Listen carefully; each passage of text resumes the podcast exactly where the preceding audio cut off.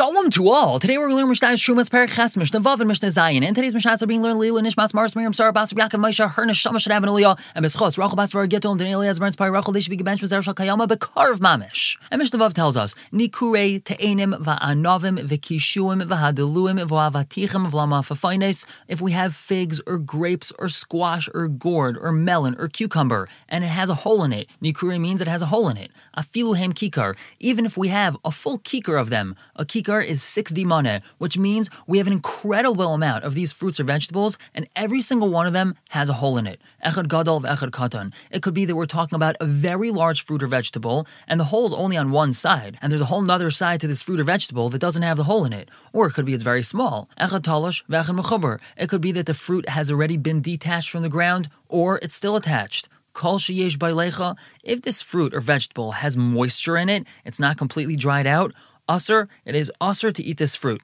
Why is that? This is similar to the din of Giloi from the previous Mishnah. We're afraid that a snake had taken a bite of this fruit or vegetable, and now the poison of the snake has spread throughout the entire fruit or vegetable because of all the liquid, all the moisture that it has. And you don't want to eat a fruit or vegetable that a snake took a bite out of. That's why it's usser to eat it. The Mishnah continues, in a shuchas hanachash asura, an animal which was bitten by a snake is usser to eat. So if we have a cow that was bitten by a snake, no shechting and eating that cow. Why is it? It's a danger to a person. It's not because this cow is a treifa. It's not considered not kosher now that it was bitten by the snake. We're afraid that the snake's poison went through the whole cow, and now when you take a bite of your steak, you're going to be eating snake poison, and that's really dangerous. So no eating this cow or this kosher animal that the snake took a bite out of. And moving on to Mishnah Zayin with a similar halacha. Now they would pour their wine through a filter, which is called a mishameres, in order to filter out all the sediment and all the different grape pieces that's in the wine.